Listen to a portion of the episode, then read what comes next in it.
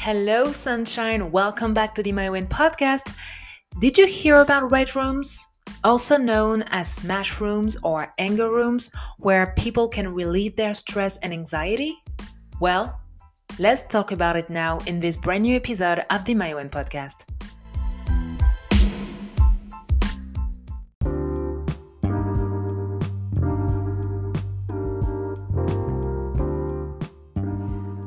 A rage room is also known as a smash room or anger room and helps relieve stress and anxiety.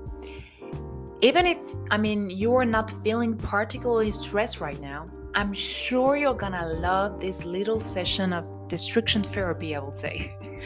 when I heard about it for the first time, I thought it was a joke, really.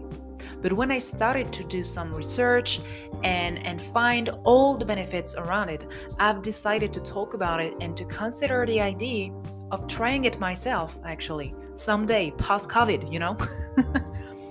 um, first of all, because you can have some fun. And um, I mean, you can do something to help you feel less stressed and angry. Secondly, I mean, when you've got some hard times communicating your feelings with others, you know, um, rage rooms can be extremely resourceful to deal with your communication problems.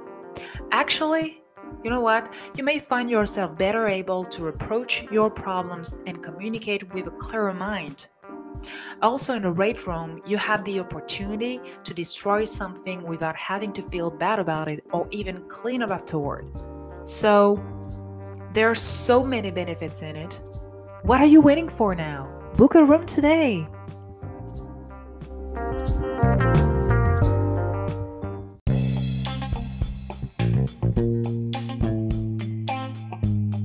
And that's a wrap for today. Hope you liked this episode, you guys, and stay tuned for the next one.